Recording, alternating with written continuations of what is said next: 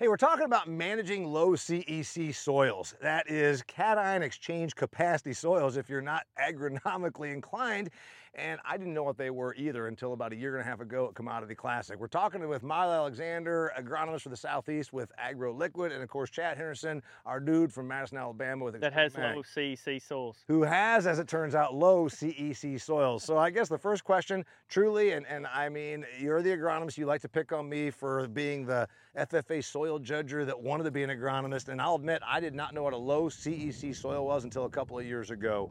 Cation exchange capacity, what is it, and then what's that mean to a low or high so CEC soil? So when you say cation exchange capacity, that's specific, specifically referring to where cations can attach on the soil profile. Yep. So cations are what you look at like on your soil report. It would be under your base saturation. So you have calcium, magnesium, um, hydrogen, sodium, um, potassium. So you have things like that. That's where your cations can go in there and they can attach to that root zone. So look at it as like a parking lot. You only have so many parking spaces to be able to park there and get into that plant. So when we have low CECs, and when we say low, we're talking like three, maybe. You know, that, that's low for us. Even six is considered fairly low. That represents you have three parking spots. You have six parking spots. Okay. And if those things are occupied by other ions in the soil, then that means that you have less opportunity for those nutrients applied to attach. Big factor, nitrogen. Yeah. If those are occupied and you've done put down 200 pounds of nitrogen, but you can only get so much into three parking spots, are you really getting the most out of applying more nitrogen? No. So it's So- a big factor. So, by the way, you told me before when we were prepping for this four big things when it comes to attaining good yields from a low CEC soil. And I'm going on memory here because you're the smart one. Nitrogen stabilization is a big thing too that you have to manage. Mhm. Base saturation, which of course we're going to explain all these things. You said nutrient utilization and allocation, Mhm. and then nutrient saturation. Is that the other thing? Loss. Nutrient loss. Mhm. Okay. So, Chad. Um, Yeah. I don't want to be like the guy that goes around, maybe like some uh, some people like maybe Kelly that has really good soils and says, "Hey, you got low CEC soils." I mean, that's almost kind of like, "Wait a minute, what are you saying?" But you do. I think about my soils as a screen door. Mhm. Like, right? You know, Kelly's soil is like a shop rag. You know, you can pour a lot more water through a screen door than you can a shop rag, Uh-huh. right? So, in, in essence, am I wrong here? No, Tell me if that's I'm wrong. Very you good know? analogy, So, actually. so I come up with something every once in a while. Every once in a But so, but it's not about what you. Um, in some ways, it's a blessing. It is. some ways, it's a curse. If I have a problem out in the field, I'm a whole. It's a whole lot easier for me to get the problem fixed because it runs through the soil easier, Mhm. right? And we can address the problem. So in that way, it's a good thing. Yeah. In the bad way is I can't hold anything. So, but when you understand that your soil won't hold but so much of the nutrients you're trying to apply, and understanding for a whole season this is how much you need to put on, you just got to trickle it in. Agreed. Thank you. Okay, so the big thing is, and, and of course, when you say that, one would think sand. One would think, okay, if it's a screen door, it's obviously very porous, whereas a shop rag or even a sponge, It's, a, it's, uh, it's just all equates to a number. Ours are seven to nine, which is fairly good. You know, I mean, for us, it's fairly Yeah. good. It's not, you know, so, and in some parts in Georgia are three. Yeah, you come down there in the sands of Well, South you know, Georgia. it's- it's Three is that. So we're kind of two and a- blessed to be where we're at. It's a good, happy medium, to tell you the truth, you know, of getting nutrients through it, but not holding Mhm. now. But it just requires you to farm in a different way. Real quickly about that, does it have to be sandy? Because some of his stuff's not sandy. Does it? Does low CEC always equate to sand, or not? Is that? Am I making a false cor- false correlation? Um, a lot of the times it will refer to sand, but that is not a generalization. So, that, like we, him, if you look at the ground right here, it's red, is it not? Yeah. So this So is clay. red clay base. Yeah. It's just basically it's what I mean in a nutshell. It's what you said. It's what the good Lord blessed you with. Okay. So there's ways that you can improve it. So like in sand, we really try to put a base down to build organic matter, just like you we were talking about earlier, because organic matter is going to allow us to increase um, our CECs. Yep. It's going to give us a lot more surface area to uptake those nutrients and to hold on to those nutrients. Um, here in this red clay, we run into what? Compaction, do we not? It gets cloddy, it gets hard, like walking across it now. It's just, it's hard. There's not a lot of percolation by water. Mm. Water moves nutrients. So this may be low CEC because we're not able to actually get as many attachment sites because there's not enough runoff and into the soil as what we need. Molly, we're promising four things that you told me in the truck when we were on our way to prepare this uh, production here. You said there's four things that are big, and we said, okay, let's go with that one nutrient loss. So if I'm thinking to Chad's point that water is pouring through, it's very poro- porosity is a big issue here. That's good. Except you know, porosity usually means doesn't get compacted, et cetera, et cetera. However, it also means that everything you put in is going is, is being leached. So nutrient loss. Let's start with that one. How do you manage around that? So first and foremost, what we want to do is do we not want to create a healthier root zone? Because if we have a healthier root zone, a bigger root, that gives us a lot more To hold. to hold. It gives us more opportunity to get the nutrients that are running through that soil I like it. into that plant. I And like it. in in crops that are not wheat, such as our wheat, I mean, or such as our soybeans and our corn, Mhm. we address we address the uh, root zone. Yeah. So we can't fix the whole field, but we can fix the root zone. You know, products that they've got, and we'll address the root zone, which is why you always hear Molly talking and leaning on Fulvix real heavy in the southeast. You know, because we're trying to make available the things we already have. Okay, then nutrient loss is one of them, and you said nutrient allocation and nutrient uh, uh, nutrient allocation and nutrient uh, allocation and utilization. Yeah. Okay. Yeah. So I think those tie right there with nutrient loss in that that's where you talk about spoon feeding. And Matt's talked about this in the Delta of Arkansas. If he tried to put all his fertility, which he used to do, out there pre-season, by mid-season it's leached away. Exactly. Okay, And so one of your big things is spoon feeding gives you the allocation and the utilization and prevents the loss. Is that Mm-hmm. it reasonable? does. So it, think of the sand. So if we have a CEC of three and we go heavy inputs on the NP and K, so we've got a lot of nitrogen and we've put a lot of phosphorus down, we've put some K down with it. If we put all that heavy loaded up front and we only have three parking spots, but we have 50 cars there, how long is it going to be before those cars start leaving They just go because there's no parking spots to go? It's exact same analogy in that soil profile. So if you will spoon feed it in, that gives you more opportunity for what you put down to, To actually get used. Yes, To actually definitely. get uptaken in the plant, which is something we talk a lot about. And then too, it's another thing is learning and understanding how much the plant needs at what point. Because everything's made, and you know, we try to treat all our nutrients early in the plant's life when a lot of them don't need it. Correct. And then when we start filling grain, when we start making grain, when we start putting on pods, you know, whether it's kernels, pods, grains, whichever it is, we need to pack them things full. Well, that requires a nutrient load, a sugars load. It requires a load from the plant that you're depending on it staying there from when you addressed it three months ago and pulling it up. I That's mean- not our case. For example, corn, nitrogen, you know, is very dependent on nitrogen. Guys want a heavy load corn on the front end, Uh-huh. and then they all come back with a side dress. what it, it's not about it's not as much about I don't think in the farmer's eyes them not knowing Yeah. as much as it is about it's not easy to do. And it's not, it's, It- it re- spoon feeding it requires, more requires passage, another It requires It more paying attention, It requires, requires another- more man hours, yes, more more equipment management. time. It requires management. well, think about, uh, you know, the 60% at Tassel. How tall's the corn? Yeah. And unless you have a high boy and Eight able foot. to go over it, or an airplane, you're probably going to miss that application. I love this, by the way. This, this is almost as spirited of a discussion as tissue sampling. Oh, we can go there. Me Oh and no, her- no, Me and her no. can disagree. But we I- just get right on that page. I loved it when Molly said, I said, I think we're going to address low CEC soils because Chad has them. And she says, I can talk about this all day. And you guys haven't disagreed so far, but I want to bring you to the next one nitrogen stabilization. Mhm. Uh, it's a big thing. It's been going on. It's been a big topic for 50 years, and Mhm. the first products came out a long, long time ago. Is it harder to do here than it would be, say, in, in a soil that's a high CEC? It probably is. Not necessarily. Okay, so what's the story there? So there's Ooh, I got a question. Hit me. Is it? Do we want to? Should we be stabilizing more or less here?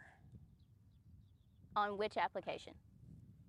Any? Because 90% of your inputs up front are dry, correct? Yes. Okay. They should So- all be stabilized. Well, you, I mean, there are stabilizers geared for the dry. So urea, you have your coating. So you have different products that will treat the dry urea. However, the urea is geared for a volatility control because it lays on the surface. So you have heat units, you have sun, you have UV rays. It's all breaking it down. So volatility means it gassed off. So you're not getting the full amount out of a prill of urea able to percolate and go into the soil in a nitrogen source Vaporizes, because it's vaporized out. goes out to the atmosphere. So there's coatings for that that you can do up front. Okay. However, I cannot stress this enough. I don't care what stabilizer you put on that, it goes right back to our same point that by the time you come in at side dress, do you really think that even with a stabilizer, there's still enough there to get 300? Did you like how I served that up? I, I do. I mean, it's- do. I gotta tell you, this is, I mean, this is some of my favorite stuff. This, we're, sta standing in your fields with the AgroLiquid people has produced some of my favorite topics of all time. Okay, next thing, um, base saturation. I don't know for sure what that means, and I know that you can explain it and uh, tell me how Chad manages that. He said there's four things, He'll four say keys, he don't. four, key, four keys to four keys to getting You successfully do high actually, you just don't realize you're doing it. So of our fourth key, this is our fourth key because now we did we did that. So Well, just saturation. like I said earlier, uh, you referred to CEC, cation exchange capacity. Well, base saturation is a measurement of your cations in your soil. Yep. And base saturation, when you get a soil report, that's one of the first things that I look at when I get one to analyze because that tells me immediately what's available in the soil. Your other factors in there, so like your ppms of phosphorus and sulfur and things like that, that just tells you what's in the soil. That doesn't necessarily mean it's available. It just tells you what's in there. So you could have high amounts of phosphorus and still need pho- to add phosphorus. This is something that we never even thought about uh, until, I mean, recently, because it used to be, well, wait, the stuff's there, but then we started talking about utilization, utilization, a- and, and, and getting it uptake, uptake, uptake. So base saturation, is it kind of very much correlated to uptake and utilization of the stuff? It is. So think calcium. Yep. It's a cation, Yep. but it's also a huge antagonist in the soil, Yep. where it does have very good properties as far as pH and um, structure, plant structure, things like that. Calcium is a huge factor, but there's a baseline that we look at on the base saturation. So there's a value, 65 to 75% on your base saturation is ideal. Okay. Even if you're in that ideal range, calcium is still an antagonist. It will tie up your phosphorus. It will tie up a lot of different things in the soil. So we want to make sure when we look at that base saturation on a soil report that we are somewhere within those close values that are listed out. But again, on the CEC that we go back to, if we have a high amount of hydrogen values on there, hydrogen to me is like a filler in the soil. So if our calcium's lacking, our magnesium's lacking, hydrogen slips in there as a filler. Hydrogen's loosely bonded. It can take off and go with anybody else, right back to the nitrogen stabilizer. So does it do you, does hydrogen do you no good? I mean, in other words, if it's there, if it, it has no value? It does have value. It does have It does create other elements in the soil as well, and it helps for a carrier because I mean, like I said, water is a huge factor in in water and oxygen. All right, so Agreed. of the four things that we've talked about, the easiest thing, nitrogen stabilization's been around for quite a while. We've understood that, and we're going to understand it more because of environmental pressure, I should think. Yes. Nutrient allocation and utilization, I think that goes back to the spoon feeding. We've covered that a lot of XtremeAg. You know, putting the product out there when it can be uptaken by the plant versus just putting it out there when it hangs around the soil. And, you know, now too, I mean, you got to look back from the years where my dad was farming, where there wasn't a lot of products available. There wasn't as many, you know, AgroLiquid was there, but there wasn't pushing the envelope. They didn't have the technology they got now to provide us with the tools to better spoon feed. Yep. You know, so we're getting better tools. We're using them as farmers to do a better job spoon feeding and not front loading, not getting any runoff, you know, things of that. And we've also talked a lot about you know wide drops to Yeah. foliar to the different ways of Two by getting on, twos, two by twos I mean- to getting the stuff out there. And then I think the other one, I'm um, looking at my notes over here, it was nutrient uh, uh, loss. That's uh, building a big root base is something most people wouldn't have thought. You know, nutrient loss, you think, oh, cover crops, or I think, uh, you know, organic matter increase, which those are all good. We are talking about running through the soil, Yeah. just running off. And so the root, getting roots, which then you think about some of the stuff we've talked about, using a plant growth regulator in your planting or stress mitigation products at time of planting helps you get a bigger root mass more quickly. Yeah. Yep, there's several things that, that will contribute to a better root mass, you know, and that's one of the things that will. But that's what we got to have. We just got to do a better job of building the soil profile and looking at what we have. And un- if you understand what the good Lord give you, because again, it's hard to change those numbers. Yep. You know, certain numbers you can change, certain ones you can't. You know, but when you understand that, then you can understand how to farm around those things. It's a balance. It has It's to be balance. balanced because if anything gets out of the balance, that's when problems start to occur. And then base saturation was the fourth one because we talked about managing these four things for bigger yields on low CEC soils. Base saturation is one I was the most clueless about coming into this, and so the the quickie on base saturation that we can like say, okay, this is what I need to know is Thought we use like- base saturation. Anyway. I we went over base I know, but just the quick, the, the one thing that I can change, You which want the elevator pitch? yeah, the way to, the way to change or to, to work with that. Uh, well, I don't know. The easiest. So the two. Okay, to break that down into a smaller thing because hydrogen, like I said, is a Yeah. filler. It's a it's kind of a smaller factor. Yep. Magnesium, a little bit smaller factor. Um, calcium is a big one. But the calcium to magnesium ratio is a big thing in base saturation. So it should be higher than three. So I- the best way to manage a base saturation problem is to make sure you're balanced on Yes. micros. Exactly. microelements. Okay. So if those are balanced, then you have a lot better uptake of what nutrients that you're putting down. If they get out of balance, that's where problems start happening, and that's where a high mag soil is like walking across white-looking concrete. It's Yeah. super tight, heavy packed soils. You got to be able to address that. You can address that with calcium, uh, calcitic lime, dolomite, gypsum, Yep. different things like that. Last question. Can you increase your cation exchange capacity? Can you go from a 7 to a 10 or a 10 to a 12 or any I mean and and is it possible or necessary? You want it? Go ahead with your organic matter speech. If you increase organic matter, does it increase cation exchange capacity presumably? I don't, I don't know. You know, we can increase the cat. The only way we can say that we could increase it, and I don't know if it'll un- increase it in papers. There's people that's done work, and even with your like the amount of fulvics that we can put in there, we can change the CECs in that band. Mhm. And that's what we're trying to do. We're tr- maybe we can manipulate. I wouldn't say change. I would say manipulate. Man- is a we're mani- word. we're trying with some things we're doing in the two by two or the wide drop. Yep. We can manipulate the root zone Mhm. and make it think it has a better CC than what it does. The CC is still there. That's it. It's still Yeah, the number can't that it really- is. We ca- you can't change that. But we can make it think it has a different CEC for the uptake that it's getting. Does Got that it. make any sense at all? It does. And then the other thing, That's a great way to. organic matter would if you could increase the organic matter by a percent, would it increase the E CEC?